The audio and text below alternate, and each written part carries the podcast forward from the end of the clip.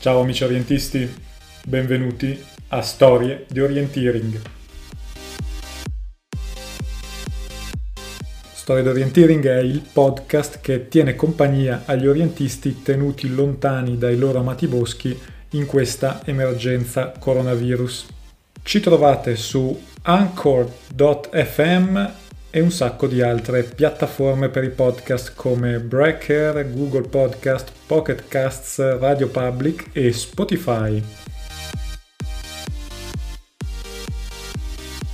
Allora, oggi per me è un 28 marzo 2020, qui Marco della Vedova da Brescia insieme a Stefano Galletti da Milano. Il podcast sta andando abbastanza bene, abbiamo avuto più di 1200 ascolti in totale su tutti gli episodi quindi siamo soddisfatti e per ora andiamo avanti. Oggi torniamo alle storie normali dopo aver avuto una ospite e una storia di un ospite, la storia di Roberto Biella a Oslo. Già ci sono arrivate alcune altre storie che nei prossimi giorni eh, pubblicheremo. Vi ricordo che se volete mandarci una vostra storia è molto semplice basta che ci mandate una registrazione audio, poi noi la sistemeremo, vi chiameremo per fare una breve chiacchierata e, e la metteremo online se la storia ci piace. Alcuni aggiornamenti dalle varie iniziative eh, del mondo dell'orienteering degli ultimi giorni, dell'ultima settimana. Allora, io sono esterrefatto in realtà dalla nostra community che si prodiga in tantissime iniziative che sono fioccate, sbocciate eh, negli ultimi giorni. Sono davvero, abbiamo occasione di fare un sacco di orienteering virtuale oppure di imparare cose relative al mondo dell'orienteering in molti canali e con molte forme, quindi siamo davvero una comunità forte. Tra questi fatemi citare allora Intanto sulla scia del Virtual Chip Hop, circuito promozionale orientato in primiero, sono nati vari eh, manifestazioni virtuali, diciamo così, di orienteering in cui bisogna navigare attraverso Google Street View e una mappa, una mappa di orienteering e rispondere a delle domande in vari posti.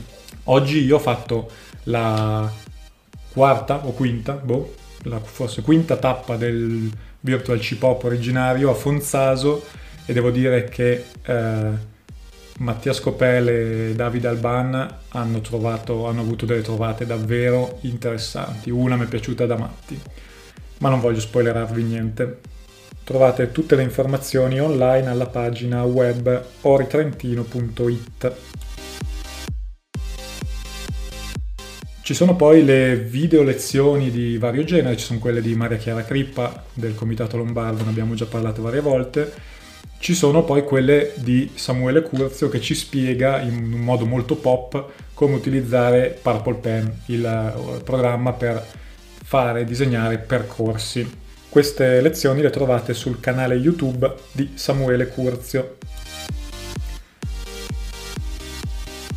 Ci sono tutte diciamo, queste iniziative anche a livello internazionale, vengono raccolte sulla pagina Facebook Corona Orienteering United, quindi se le cercate le trovate lì.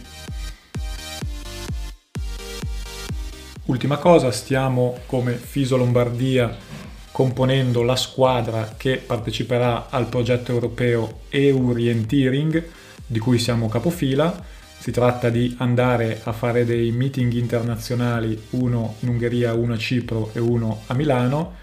Eh, se andate sulla pagina fisolombardia.it slash EU Rientiering trovate tutte le informazioni e il modulo per candidarvi a far parte della squadra. Attenzione che la deadline per mandarci la candidatura è il 15 aprile.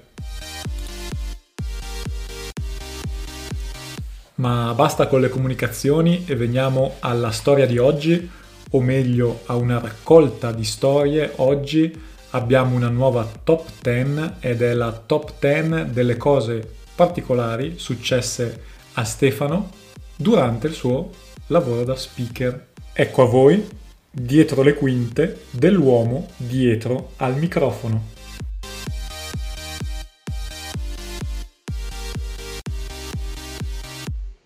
Ciao a tutti, il mio nome è Stefano Galletti, sono lo speaker della Federazione Italiana Sport Orientamento. In questa veste ho avuto la possibilità di raccontare, di celebrare le gesta di tante atlete, tanti atleti in tantissime diverse categorie, in discipline diverse. Ho fatto lo speaker ai campionati italiani, alle Coppe Italia, sia della corsa d'orientamento che talvolta della mountain bike orienteering. Faccio lo speaker ormai da circa dieci anni, eh, ho raccolto i migliori successi, se così li posso chiamare, proprio come speaker, pur essendo io un orientista praticante. Eh, mi sarebbe davvero piaciuto essere celebrato per le mie gesta atletiche, per i miei risultati, per le medaglie, magari per aver vestito la maglia di atleta della squadra nazionale No, no, aspetta, questo una volta l'ho fatto, questo una volta mi è successo nel trial orienteering, ma è un'altra storia. Penso che i ragazzi e le ragazze più giovani, diciamo che hanno cominciato a praticare l'orienteering negli ultimi 7-8 anni, possano essersi fatti un'idea un po' distorta del ruolo dello speaker. Eh, magari possono pensare che io sia il primo speaker della Federazione Italiana Sport Orientamento. Ma non è così. Non è così perché fin dal 1995 io ricordo di aver sentito la voce di tanti bravissimi speaker che hanno accompagnato le gare di corso orientamento e sono sicuro che di speaker ce n'erano anche prima. C'era lo speaker persino alla mia prima gara, il campionato trentino a Ronzone nel 1992, però io ero troppo inesperto a quell'epoca per ricordare i nomi delle persone che accompagnavano le imprese, le gesta o semplicemente gli errori, come nel mio caso, degli atleti. Io vorrei dedicare questo podcast a raccontare qualche episodio che mi è capitato di vivere da atleta, ascoltando le voci di altri speaker, e poi vorrei fare un piccolo decalogo delle cose più strane che mi sono successe personalmente come speaker, soltanto per dare un indizio di quello che potrebbe capitare a voi qualora voleste cimentarvi in futuro dietro al microfono. Speaker del passato. Eh, il primo speaker di cui ho raccolto nella mia memoria il nome è stato Ezio Vai. Ezio Vai è stato un grandissimo speaker che aveva lanciato uno slogan particolare. Apriva sempre le sue cronache con un bellissimo urlo Good morning orienteering al microfono. Io ricordo di averlo sentito la prima volta nel 1995 a Coredo, tra tutti i posti possibili Coredo, il mio paese, in occasione di un Family Trophy, una bellissima competizione eh, di cui purtroppo si sono perse le tracce, organizzata dalla famiglia Cavini, l'Orienteering Cordos Maranos Fruz, che oltre ad avere le classifiche per le varie categorie, aveva anche una classifica per famiglie, nuclei familiari composti da due persone, tre persone, quattro persone, con una classifica speciale. Quel giorno eh, la gara si svolgeva a Coreto, appunto, l'arrivo era al Prato della Torre, 150 metri in linea d'aria distante dalla casetta dove sta ancora mia madre, eh, dove dormivamo tranquillamente, e eh, Ezio Vai aprì la cronaca provando anche l'impianto microfonico con il suo caratteristico saluto alla, alla comunità degli orientisti, tirandoci giù dal letto perché io avrei impiegato due minuti dal letto alla partenza della gara, quindi probabilmente alle nove e un quarto ero ancora sotto le coltri. Quel giorno io imparai che lo speaker è una figura, diciamo, che aleggia sulla gara di orienteering. Non è una figura fondamentale, ma costituisce una sorta di collante dei tanti episodi di cui è costituita una gara. Dopodiché, frequentando sempre più spesso i campi di gara, e dopo aver ringraziato Ezio Vai per aver tirato giù dal letto così bruscamente sia me che i miei genitori, un secondo nome che eh, ricordo sicuramente, anche lui eh, storico, ma neanche tanto perché ha commentato recentemente anche i campionati italiani a media distanza e a staffetta, è Mario Broll. Mario Broll, Val di Fiemme, un connubio indissolubilmente legato.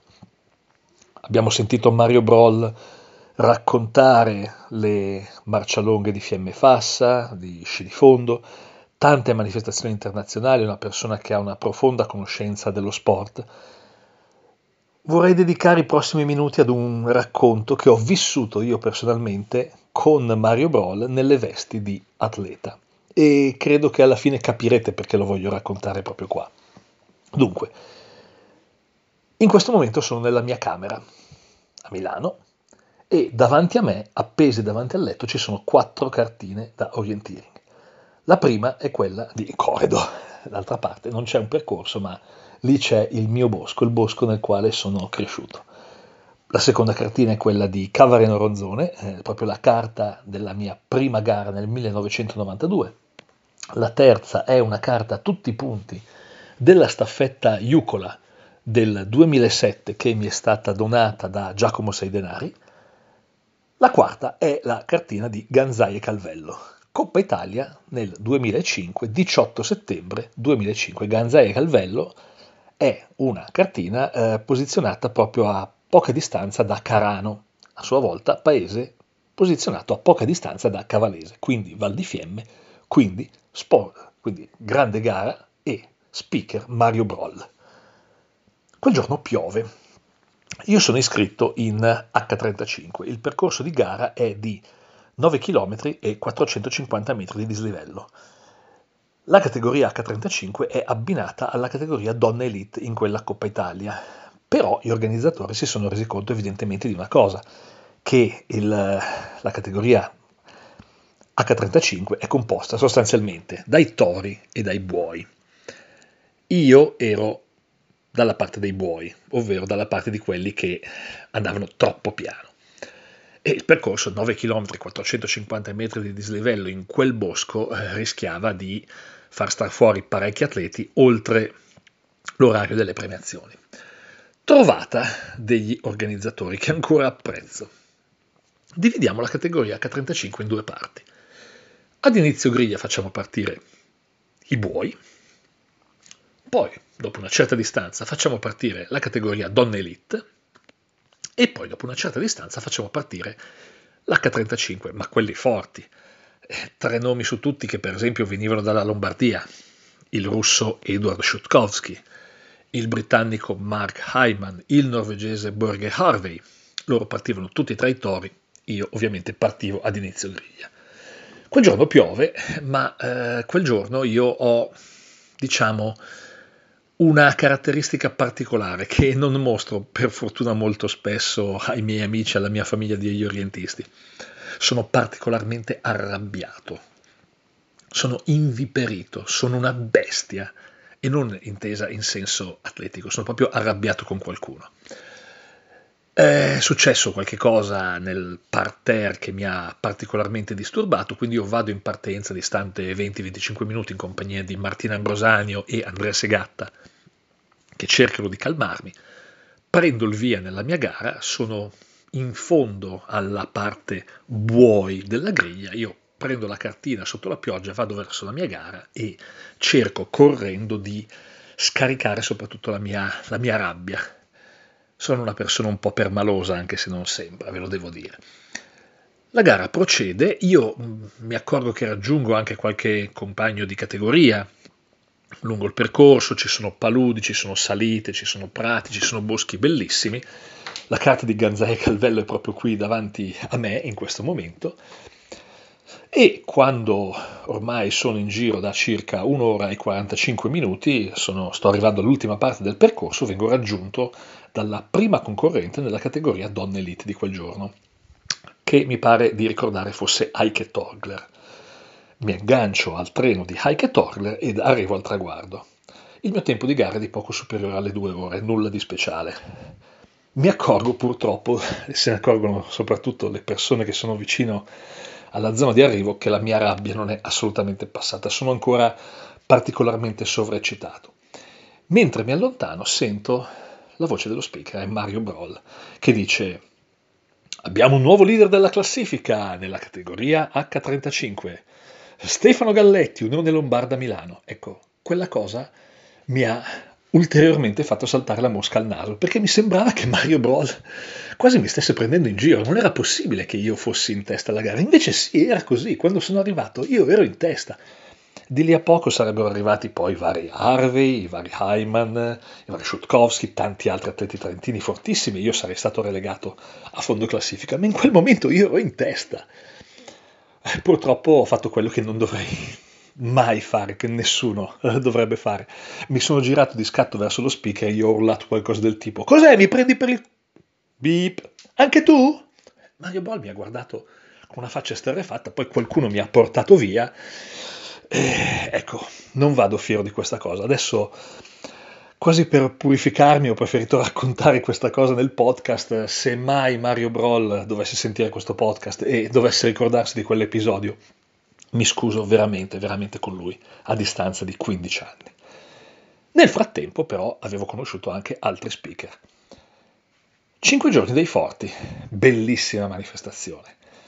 Ricordo la prima volta a Mille Grobbe con lo speaker. Lo speaker è Walter Peraro, un'altra persona di una cultura non solo orientistica ma sportiva incredibile. Una bellissima persona, è fantastico parlare di sport e di boschi con Walter Peraro. Io credo di poter definire Walter Peraro soprattutto un poeta, un narratore di belle storie e Walter Peraro ci ha accompagnato per tante, tante, tante gare. In quella cinque giorni dei forti fu proprio lui il narratore delle imprese degli atleti più forti. Io ero semplicemente uno dei tanti che quel giorno a Mille Grobbe, quando la sua voce si stagliò al di sopra del magnifico scenario di gara di Malga Mille Grobbe, ecco, io ascoltavo la sua voce e guardavo una depressione posizionata un po' verso la strada che porta verso Luserna, quella stessa depressione nella quale tipicamente gli organizzatori mettono l'ultimo punto di controllo della gara e che l'anno scorso a Mille Grobbe era la depressione che venne allagata e di cui disponiamo delle bellissime foto con Roberto Dalla Valle, con Riccardo Scalete, con tanti altri atleti che un po' annaspando nell'acqua fino al ginocchio o sopra il ginocchio cercano di raggiungere la lanterna. Classico ultimo punto di controllo della gara di Mille Grobbe. Oh, la voce di Walter Peraro non era mica l'unica in quella 5 giorni d'Italia, perché Walter Peraro era accompagnato da una speaker per la cronaca in lingua tedesca ai giovani che stanno ascoltando questo podcast potrebbe sembrare strano che la voce della speaker in quell'edizione della 5 giorni era quella di Christine Kirchleckner. Tra tutte, Christine Kirchleckner è stata la speaker alla 5 giorni d'Italia, 5 giorni dei forti disputata al Lavarone. Eh, Christine poi ha avuto una carriera ben più ricca, ben più folgorante come atleta della categoria Elite e da qualche settimana è anche nel Consiglio federale della Federazione Italiana Sport Orientamento. Ma ci sono ancora altri nomi che arrivano poi un po' dal recente passato. Io ho raccolto il testimone dell'avventura come speaker da Andrea Rinaldi. L'ho raccolto durante un'edizione del Trofeo delle Regioni, disputato a Pian del Gaccio, sempre Trentino, altro meraviglioso bosco, Andrea Rinaldi aveva commentato da par suo perché Andrea, credetemi, era bravissimo come atleta, ma era proprio bravissimo anche come speaker, molto intelligente, frasi sempre di senso compiuto, con grande chiarezza, grande lucidità. Eh, a Pian del Gaccio Andrea commentò la gara del primo giorno, ma poi il secondo giorno la gara individuale aveva un impegno, aveva un matrimonio al quale era stato invitato e non poteva assolutamente mancare, mi chiese di sostituirlo al microfono e lì cominciò la mia carriera. Io ero già un po' avvezzo a commentare le gare perché scrivevo per il sito della FISO. Mi chiese di commentare quella gara, io da lì il microfono non l'ho più mollato, quel testimone non l'ho tenuto molto stretto però Andrea è stato veramente il maestro da cui ho imparato tanti trucchi, tanto mestiere, tante cose e di cui ancora cerco di imitare le gesta. Altri nomi, altri nomi che magari hanno fatto meno gare ma che qua e là sono comparsi, magari affiancandomi o io affiancando loro nelle gare di orienteering. Andrea Segatta, per esempio. Andrea Segatta, anche lui grande conoscitore di sport, Andrea Segatta ed io potremmo parlare per ore della maratona di Seoul vinta da Gelindo Bordin, della maratona di Atene vinta da Stefano Baldini, potremmo rivivere le imprese di Francesco Panetta, di Salvatore Antibo, di Stefano May, di Alberto Cova. Insomma, eh, siamo stati mh, testimoni di alcune delle vittorie più belle nel mezzofondo e nel fondo negli anni d'oro dell'atletica italiana con lui commentare è sempre molto bello perché anche dalla voce di Andrea traspare veramente la passione per lo sport, la corsa d'orientamento, ma soprattutto per tutto quanto concerne uno sport nel quale si corre e si corre a lungo. Andrea Segatta ha commentato un paio di edizioni dei campionati italiani a media distanza disputati nella zona dell'Argentario e al Monte Bondone. Un'altra voce femminile, un'altra voce meravigliosa con cui ho collaborato soprattutto nella zona del Friuli Venezia Giulia, Alessia Ciriani. Alessia, beh, diciamo che può fare tutto. È bravissima nel marketing delle gare di orienteering perché io mi perdo dietro all'arrivo di questo o di quella concorrente. Alessia fa proprio da collante nel raccontare soprattutto a chi appare per la prima volta ad una gara di orienteering e magari non è conscio delle specificità del nostro sport, della ricerca della lanterna, dell'utilizzo della bussola, Alessia proprio back to the basics e lei in questo era bravissima, è bravissima, è anche una brava atleta, è una brava istruttrice, è una brava dirigente, insomma che cosa vogliamo dire di più? Sì, una cosa la voglio dire, Alessia, torna perché ci manchi tanto. In qualunque veste, in qualunque veste tu voglia. Vuoi fare la dirigente? Torna come dirigente. Vuoi fare l'atleta? Torna come atleta. Vuoi fare la speaker? Il mio microfono è a tua disposizione. Altri nomi ancora dal passato. Alberto Grilli. Ecco, Alberto Grilli, lombardo, intanto potrebbe fare lo speaker in non so quante lingue diverse, compreso lo sloveno.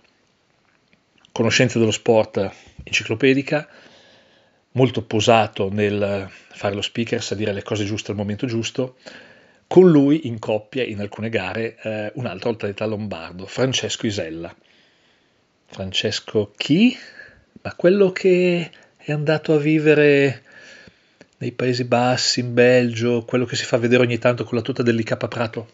Proprio lui. Intanto Francesco Isella, per chi non lo sapesse, è stato campione italiano a media distanza, categoria under 20, in una finale pazzesca a gola secca, nella quale Franz, partendo per ultimo, perché aveva fatto il miglior tempo in qualificazioni, era andato a raggiungere gli atleti più forti che gli partivano davanti nella finale. Ricordo ancora di averlo visto venire giù da una collina, Franz in corsa, pazza, urlando di gioia perché avendo raggiunto i suoi avversari più forti era convinto di avere ormai la gara in pugno, non sapeva che a metà griglia era partito un altro atleta della polisportiva besanese, meno pronosticato di lui, che gli stava proprio per soffiare la medaglia d'oro. Alla fine fu Francesco Isella oro e un certo Jaime Origi Argento. Anche Jaime ha fatto a suo modo la storia dell'orienteering italiano, della corsa d'orientamento, della mountain bike orienteering e anche Jaime poi ha vestito i panni dello speaker a Venezia. Un altro speaker che arriva dal recente passato, per esempio Corrado Arduini, noto più per le musiche magari che accompagnano le sue parole al microfono, un altro ancora Marco della Vedova, Marco della Vedova che è il principale creatore di questo podcast, è stato speaker, bravissimo mi dicono, ad un trofeo delle regioni recentemente, un altro ancora, Pietro Ellarietti, proprio così, il nostro press agent, l'addetto stampa della Federazione Italiana Sport Orientamento, speaker alla gara di Coppa Italia di Porto Selvaggio, Puglia, qualche anno fa. E poi altri due nomi che non voglio assolutamente dimenticare. Giuliano Rampado, Terlaner Orientierungsläufer.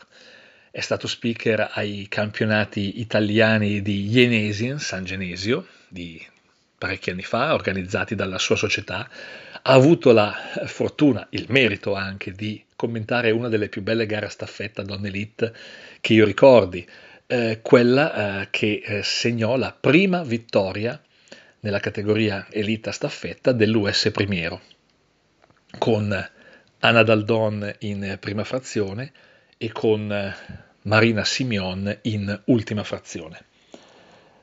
Ultimo, ma non certo ultimo, Paolo Dorigatti. Intanto Paolo eh, potrà sembrare un eh, simpatico, eh, una parola ci sarebbe, potrebbe sembrare una persona un po' naif, un po' sborone, ecco, in tante sue manifestazioni. Ecco, no, non pensate assolutamente a questa cosa. Allora, ve lo dico io. Intanto Paolo, la mia fortuna è che a pochi metri dalle cartine c'è una bottiglia di Müller-Thurgau vinta da me come premio di partecipazione nel 1993 alla gara del Dos Trento, a Trento ovviamente, autografata da Paolo con una grafia ancora molto incerta, era un bambino veramente piccolo. No, no, ascoltatemi, Paolo Dorigatti è un bravissimo speaker.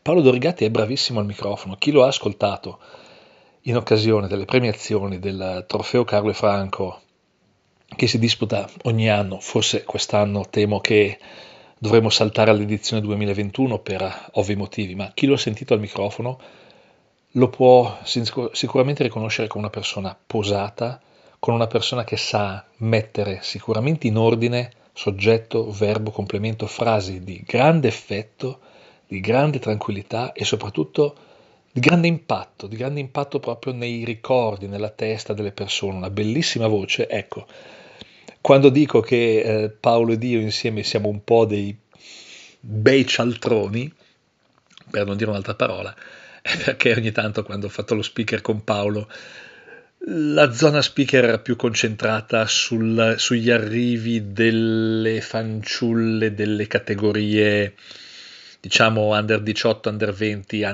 ed elite. Il resto contava molto poco. Ecco. Vabbè, cosa non si fa quando si è dietro ad un microfono. E credo, credo di aver eh, detto tutti i nomi che io mi ricordo di aver visto impegnati come speaker in qualche gara. Fare lo speaker è molto bello, eh, vuol dire vivere la gara a 360 gradi, perché non si vive soltanto la propria gara, io come sapete voglio andare nel bosco prima degli altri, vedere com'è il bosco, vedere com'è la gara, possibilmente se riesco sul percorso più difficile, per potermi poi emozionare, per poter poi raccontare vivendo non solo i successi di chi dimostra di essere migliore di altri o di altre in quel particolare episodio, ma vivendo soprattutto le gare di chi non riesce ad essere sul podio, di chi non riesce ad essere primo attore. Io gioisco per le vittorie, ma soffro tantissimo per le sconfitte, le sconfitte di tutti quanti i concorrenti. Le, le vivo in prima persona perché ho visto con eh, i miei occhi, ho sofferto nelle mie gambe, nel mio corpo, nel mio fiatone, la difficoltà magari di trovare un punto di controllo che a me è costato 2, 3, 4, 5 minuti di ricerca solitaria nel bosco, magari con la pila frontale perché sono uscito all'alba, ma ad un altro atleta o ad un'altra atleta può essere costato un titolo italiano, magari una maglia della squadra nazionale azzurra ai campionati mondiali o ai campionati europei. Fare lo speaker è sicuramente un'esperienza bellissima che poi viene corredata da una serie di avventure che mi sono capitate nel corso degli anni che onestamente a ripensarci mi fanno credere che fare lo speaker delle gare di orienteering non sia come essere proprio bragagna in una bella postazione blindata allo stadio di Zurigo, al meeting di Zurigo o alle Olimpiadi o ai campionati europei No, non è proprio così. Le postazioni degli speaker di orienteering sono quasi in mezzo al pubblico, sono facilmente raggiungibili e le dieci cose che adesso vi sto per raccontare sono proprio la testimonianza di ciò che può capitare ad uno speaker in una gara di orienteering. E anche in questo caso, top 10, David Letterman ascoltatela con la sua voce. Al numero 10. Ogni tanto allo speaker capita di dover mollare la postazione perché magari il microfono non funziona, perché non arriva la corrente, perché ci sono i disguidi più improbabili, ma una volta a me è capitato di dover andare a fare la guardia all'ultimo punto di controllo. Non c'era nessun altro che poteva farlo. La postazione microfonica non funzionava, l'organizzazione aveva bisogno di un volontario che andasse a fare la guardia all'ultimo punto di controllo affinché non ci fosse il passaggio delle macchine e delle persone, dato che si trattava di una gara sprint anche importante, io mi sono trasformato da speaker nella guardia all'ultimo punto di controllo. C'erano le persone che passavano, soprattutto gli stranieri, mi dicevano, ma tu non eri quello che prima parlava, sì sì sì, tranquillo, tranquillo, sono qua per tenere sgombra la corsia, adesso sta per arrivare Minna Kauppi, quindi è meglio che quando arriva non trova nessuno tra la lanterna e lo striscione di arrivo. Mi è capitato anche di dover fare la guardia all'ultimo punto di controllo. Oppure, numero 9, lo speaker è la prima persona che tanti atleti e tante atlete si trovano davanti dopo aver tagliato il traguardo. E voi non sapete quanti atleti e quante atlete sono venute proprio da me, che stavo facendo la cronaca in diretta di altri arrivi, a raccontare i problemi lungo il percorso. La lanterna posata male, il telo caduto a terra, il paletto che non si trovava, la descrizione punto sbagliata. Io magari sto raccontando dell'arrivo di Thierry Georgiou e non, non so capacitarmi del perché ci sia questa voglia proprio di raccontare a me, che sto facendo palesemente tutt'altro, di tutto quello che è successo durante il percorso. Quindi talvolta mi capita proprio di invitare gli atleti a prendere la strada magari della segreteria. Guardo attorno per cercare qualcuno con la tuta della società organizzatrice di quel particolare evento per dire ecco guarda vai da lui. Ma c'è proprio questa voglia di raccontare di raccontare proprio a me di raccontare al microfono che qualcosa non va. D'altra parte avendo io fatto l'episodio con Mario Broll che ho raccontato all'inizio posso capire che talvolta gli atleti hanno proprio bisogno di sfogarsi subito con qualcuno e quel qualcuno molto spesso sono io. Numero 8. Io conosco vita, morte, miracoli della storia delle Olimpiadi. Venite a chiedermi chi ha vinto la medaglia di bronzo nel 1924 nei 100 metri rana, è probabile che ve lo so dire. Adesso andrò a controllare perché qualcuno me lo chiederà. C'è una cosa che in 53 anni non ho ancora imparato a riconoscere e sono i modelli delle auto, i marchi delle auto. Io vedo un marchio famosissimo, ma fare uno più uno e collegare un marchio ad un nome di un'auto, piuttosto che un modello che vedo parcheggiato anche famosissimo al nome di un'auto, credetemi, è una cosa più forte di me, non ci riesco. Gara di Belluno. Belluno, sprint tour, gara sprint. Sto facendo lo speaker nella bellissima piazza di Belluno e apriamo il Lost and Found. Il Lost and Found è tipicamente il momento nel quale faccio il resoconto di tutto quello che è stato trovato nella piazza e che potrebbe appartenere ad un orientista, bussole, bricchetti, pettorali, cellulari, ci arriveremo ai cellulari, chiavi delle auto. Ricordo che a Belluno presi il microfono e dissi è stata ritrovata la chiave di una di una eh, di un'auto. La marca dunque non sapevo più come andare avanti. La cosa fu resa ancora più imbarazzante per via del fatto che i miei amici che erano pochi metri dietro la prestazione microfonica sapendo di questa mia idiosincrasia cominciarono a ridere ma a ridere, ma a ridere in un modo così di gusto. Io ero lì che non sapevo cosa dire.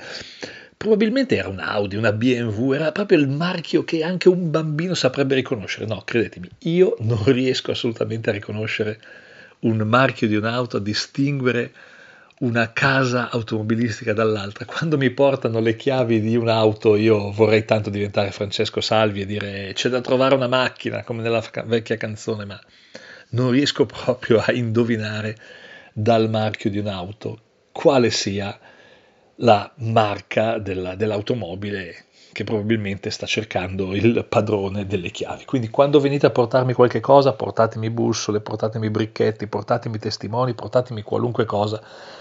Sulle chiavi delle auto hmm, forse è meglio che andate a cercare qualcuno della segreteria a gara.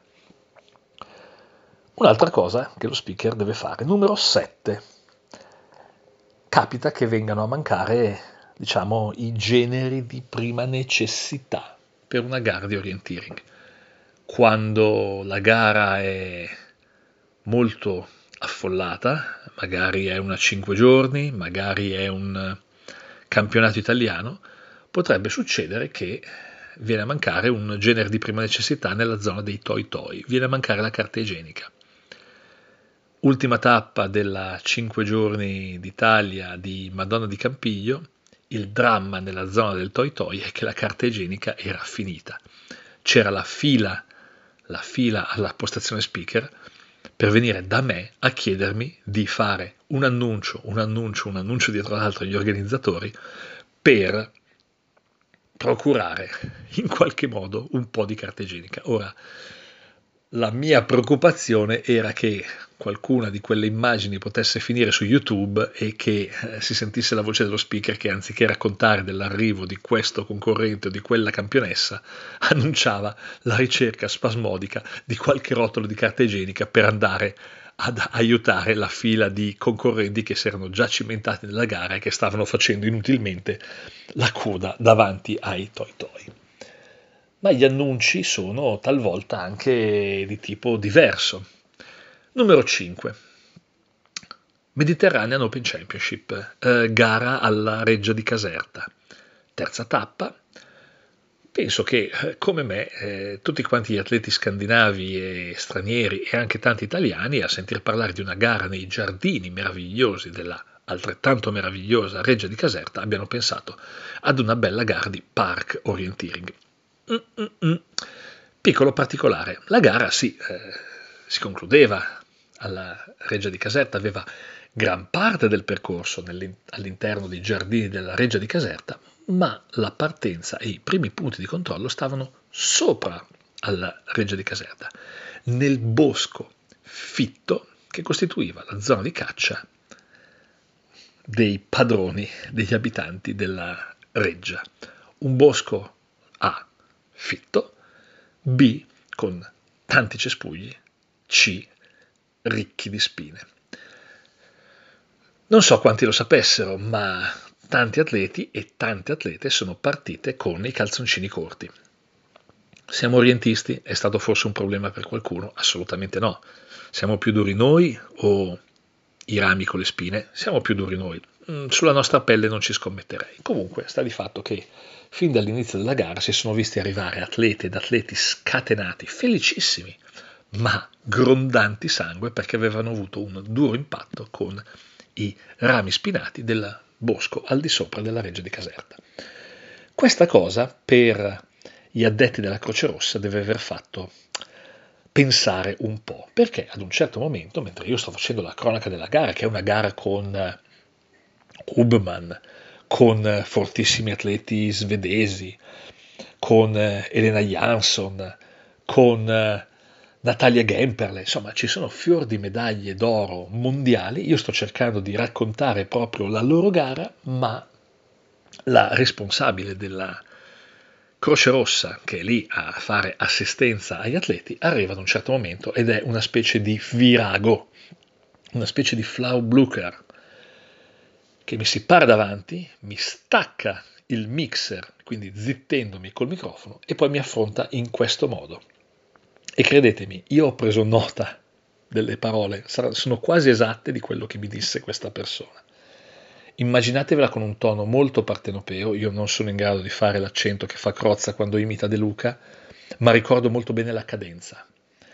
Era una cadenza che mi imponeva di annunciare agli atleti che chiunque fosse arrivato al traguardo, mostrando una ferita da taglio avrebbe dovuto immantinenti, o sono le parole esatte, immantinenti recarsi alla ambulanza, onde ricevere immediato primo soccorso ed essere immediatamente distribuito verso il più vicino locale nosocomio allo scopo di ricevere apposita iniezione antitetanica.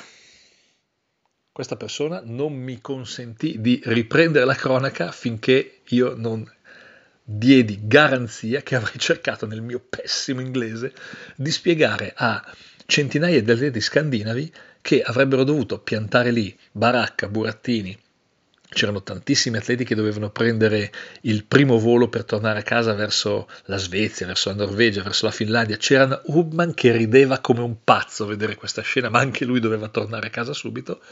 E insomma, io avrei dovuto riprendere la cronaca cercando di raccontare, di imbastire in qualche modo una preghiera agli atleti che continuavano ad arrivare al traguardo grondando sangue di andare in ospedale a farsi l'antitetanica Inutile fu il mio tentativo di spiegare che probabilmente la maggior parte degli atleti avevano già provveduto a casa loro all'iniezione antitetanica, che insomma tutti quanti si stavano disinfettando tra di loro. Io ricordo in modo indelebile il discorso molto accalorato, diciamo molto anche da balcone di Porta Venezia di epoca, diciamo, prima metà del secolo scorso, che mi fece questa persona con una voce, con un accento partenopeo fantastico, era assolutamente arrabbiata, assolutamente decisa a far mandare tutti quanti gli atleti al più vicino ospedale per farsi fare non so quante iniezioni di antitetanica e poi a mandare anche me al più vicino ospedale psichiatrico per far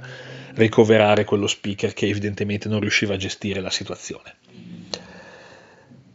Numero 3. Qui torniamo su un'esperienza quasi boccaccesca. Ultima edizione della 3 più 2 giorni del primiero. È la seconda tappa, siamo a Passo Valles, è accaduto quindi l'anno scorso. La cosa classica che gli atleti perdono in zona arrivo sono i cellulari. Ogni tanto mi arriva qualcuno con il cellulare e io che cosa faccio? È stato perso il cellulare, qualcuno deve venire a ritrovarlo. Beh, ci sono atleti di ogni nazione, cerco di dirlo in inglese, poi cerco di fare una cosa abbastanza sensata, o così almeno credevo. Vediamo qual è stato l'ultimo numero che è stato chiamato da quel cellulare. Non c'era molto campo a Passo Valles, ma una bava di campo si poteva trovare. Il cellulare non è bloccato, eh, quindi riesco a risalire all'ultimo numero eh, non ci sono eh, particolari problemi quindi a chiamare, vedo che ci sono dei prefissi stranieri, quindi è sicuramente il cellulare di un atleta straniero. Chiamo il numero e eh, dopo qualche squillo una voce distintamente femminile, molto dolce, mi risponde Honey, tesoro. E eh, capisco di aver chiamato una persona cara, quindi cerco di spiegare, sempre nel mio raffazzonato inglese, che sono lo speaker di una gara di orienteering, che il cellulare è stato perso, mi faccio indicare il nome dell'atleta proprietario del cellulare, ringrazio, eh, metto giù e annuncio al microfono che è stato ritrovato il cellulare di eh, un certo nome atleta. Di lì a qualche secondo arriva una signora, una signora abbastanza, abbastanza in carne, comunque una signora che eh, dice è il cellulare di mio marito. Quindi io, in modo abbastanza istintivo, rispondo, non avrei mai dovuto farlo. Ah, quindi è lei che mi ha risposto honey qualche minuto fa. La faccia di vetro, la faccia di vetro di questa persona. Tra tutte le gaffe che forse potevo fare, ecco, avevo fatto la più grossa di tutte. Questa persona ha ritirato il cellulare. Poi io non so esattamente che fine abbia fatto quel cellulare, se sia stato lanciato verso la testa del concorrente del malcapitato che probabilmente era ancora da qualche parte nella zona di Passo Valles a cercare le lanterne. Io non so cos'è successo. una cosa del genere, però, una gaffa del genere, credetemi, mi guarderò bene dal rifarla nei secoli dei secoli futuri. Punto numero due. Beh, ogni tanto ci sono anche delle soddisfazioni a fare lo speaker, delle soddisfazioni strane. Nel,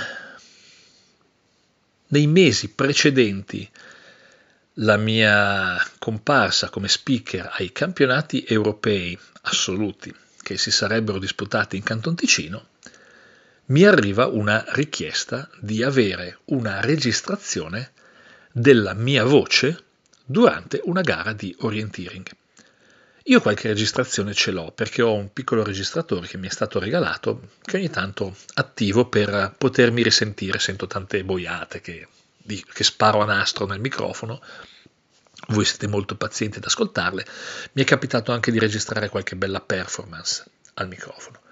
E quindi mm, mando una registrazione di un minuto circa dell'arrivo di eh, Francesca De Nardis e Francesca Buffa ai campionati italiani di Passovezzena a staffetta, una credo delle mie migliori cronache.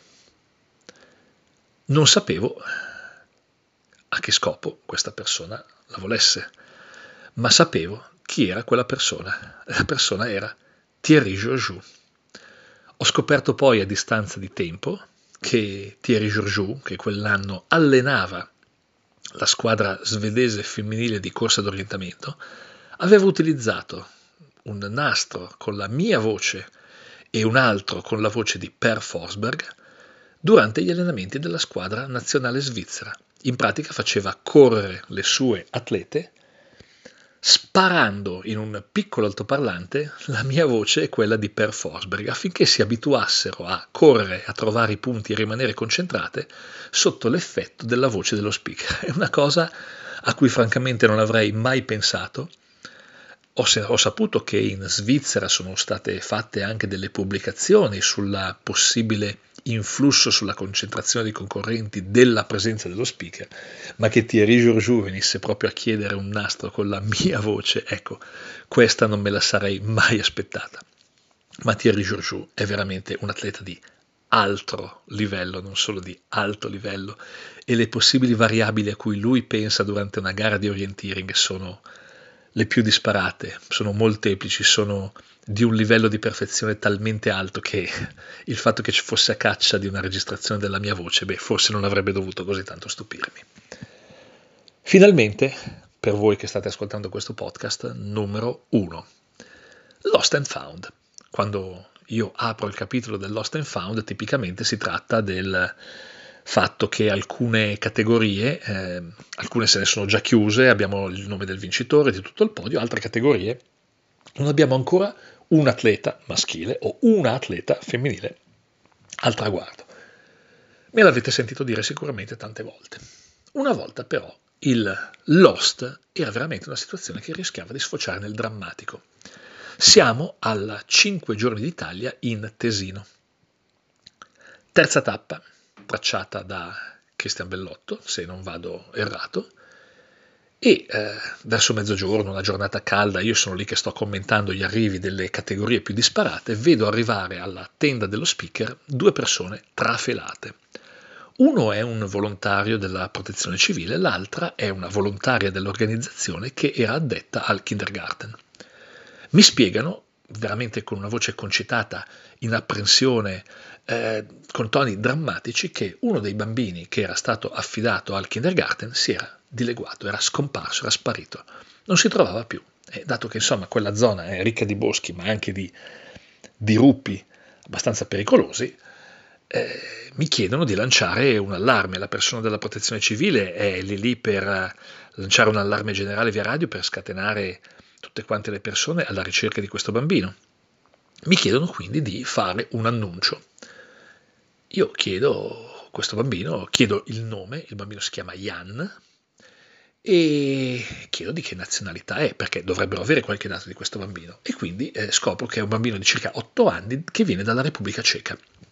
A questo punto penso, forse sbagliando, 8 anni, Repubblica Ceca, beh, io col mio inglese posso provare a lanciare un annuncio, ma potrebbe sentirmi o non sentirmi, ma potrebbe anche non capire che cosa sto dicendo. Di conseguenza il primo annuncio che faccio è per chiedere che qualche atleta della Repubblica Ceca lì presente venga alla postazione microfonica per fare un annuncio di pubblica utilità. Vengono due persone. La prima è una signora, un atleta della categoria donne 45, il secondo è un amico, Libor Forst, eh, marito di Lenka Forstova, sia Libor che Lenka sono atleti della squadra nazionale della Repubblica Ceca di trail orienteering. Sono stati primo e terzo ai campionati europei di trail orienteering, lo dico soltanto perché io ero argento, ma questo è semplicemente un inciso. E Libor capisce la situazione e va bene, si devono disputare il ruolo della persona che chiamerà in lingua a me assolutamente ignota questo bambino. Quindi la signora prende in mano il microfono, organizza un pensiero, accende il microfono, switch on, e sta per cominciare a parlare. Dopodiché mi guarda e spegne il microfono e mi chiede in inglese, ma il bambino che state cercando si chiamerà mica Ian Scorpil? Posso dire nome e cognome. Si chiamerà mica Ian Scorpil. Sì, sì, è lui, è lui che si è perso. La signora appoggia il microfono sul tavolo dello speaker e dice lasciatelo fuori e speriamo che sia la volta buona che ce ne siamo liberati. Panico assoluto, soprattutto nella signora del kindergarten e in quello della protezione civile. Ma come un bambino di otto anni lasciatelo fuori. Ho dovuto ricostruire poi un pezzo della storia. Pare che Jan, il piccolo Jan, sia già noto in Repubblica Ceca per essere una specie di piccolo Giamburrasca e che le sue imprese nei vari kindergarten, nelle vari ritrovi delle gare Repubblica Ceca, fossero già, diciamo, state additate alle cronache del parterre orientistico. Ora, io non so se il piccolo Jan diventerà da grande il capo del cartello di Praga o se diventerà un grande orientista. Ma alla 5 giorni d'Italia che l'anno scorso abbiamo disputato in Cadore, Ian Scorpil ha partecipato alle gare in categoria. Le sue gare erano molto corte, sicuramente erano guidate su un percorso fettucciato, ma un giorno al lago di Misurina io ho visto il suo tempo sul cronometro e sono andato a vedere quanto era lunga la sua gara. Sarà stata anche fettucciato, ma Ian Scorpil ha corso a 3,20 al chilometro, un bambino di 10 anni. Non sono sicuro se diventerà il capo del cartello di Praga, ma sono sicuro che se va avanti così, Gian Burrasco no, Jan Scorpi diventerà un grandissimo orientista. Parola mia.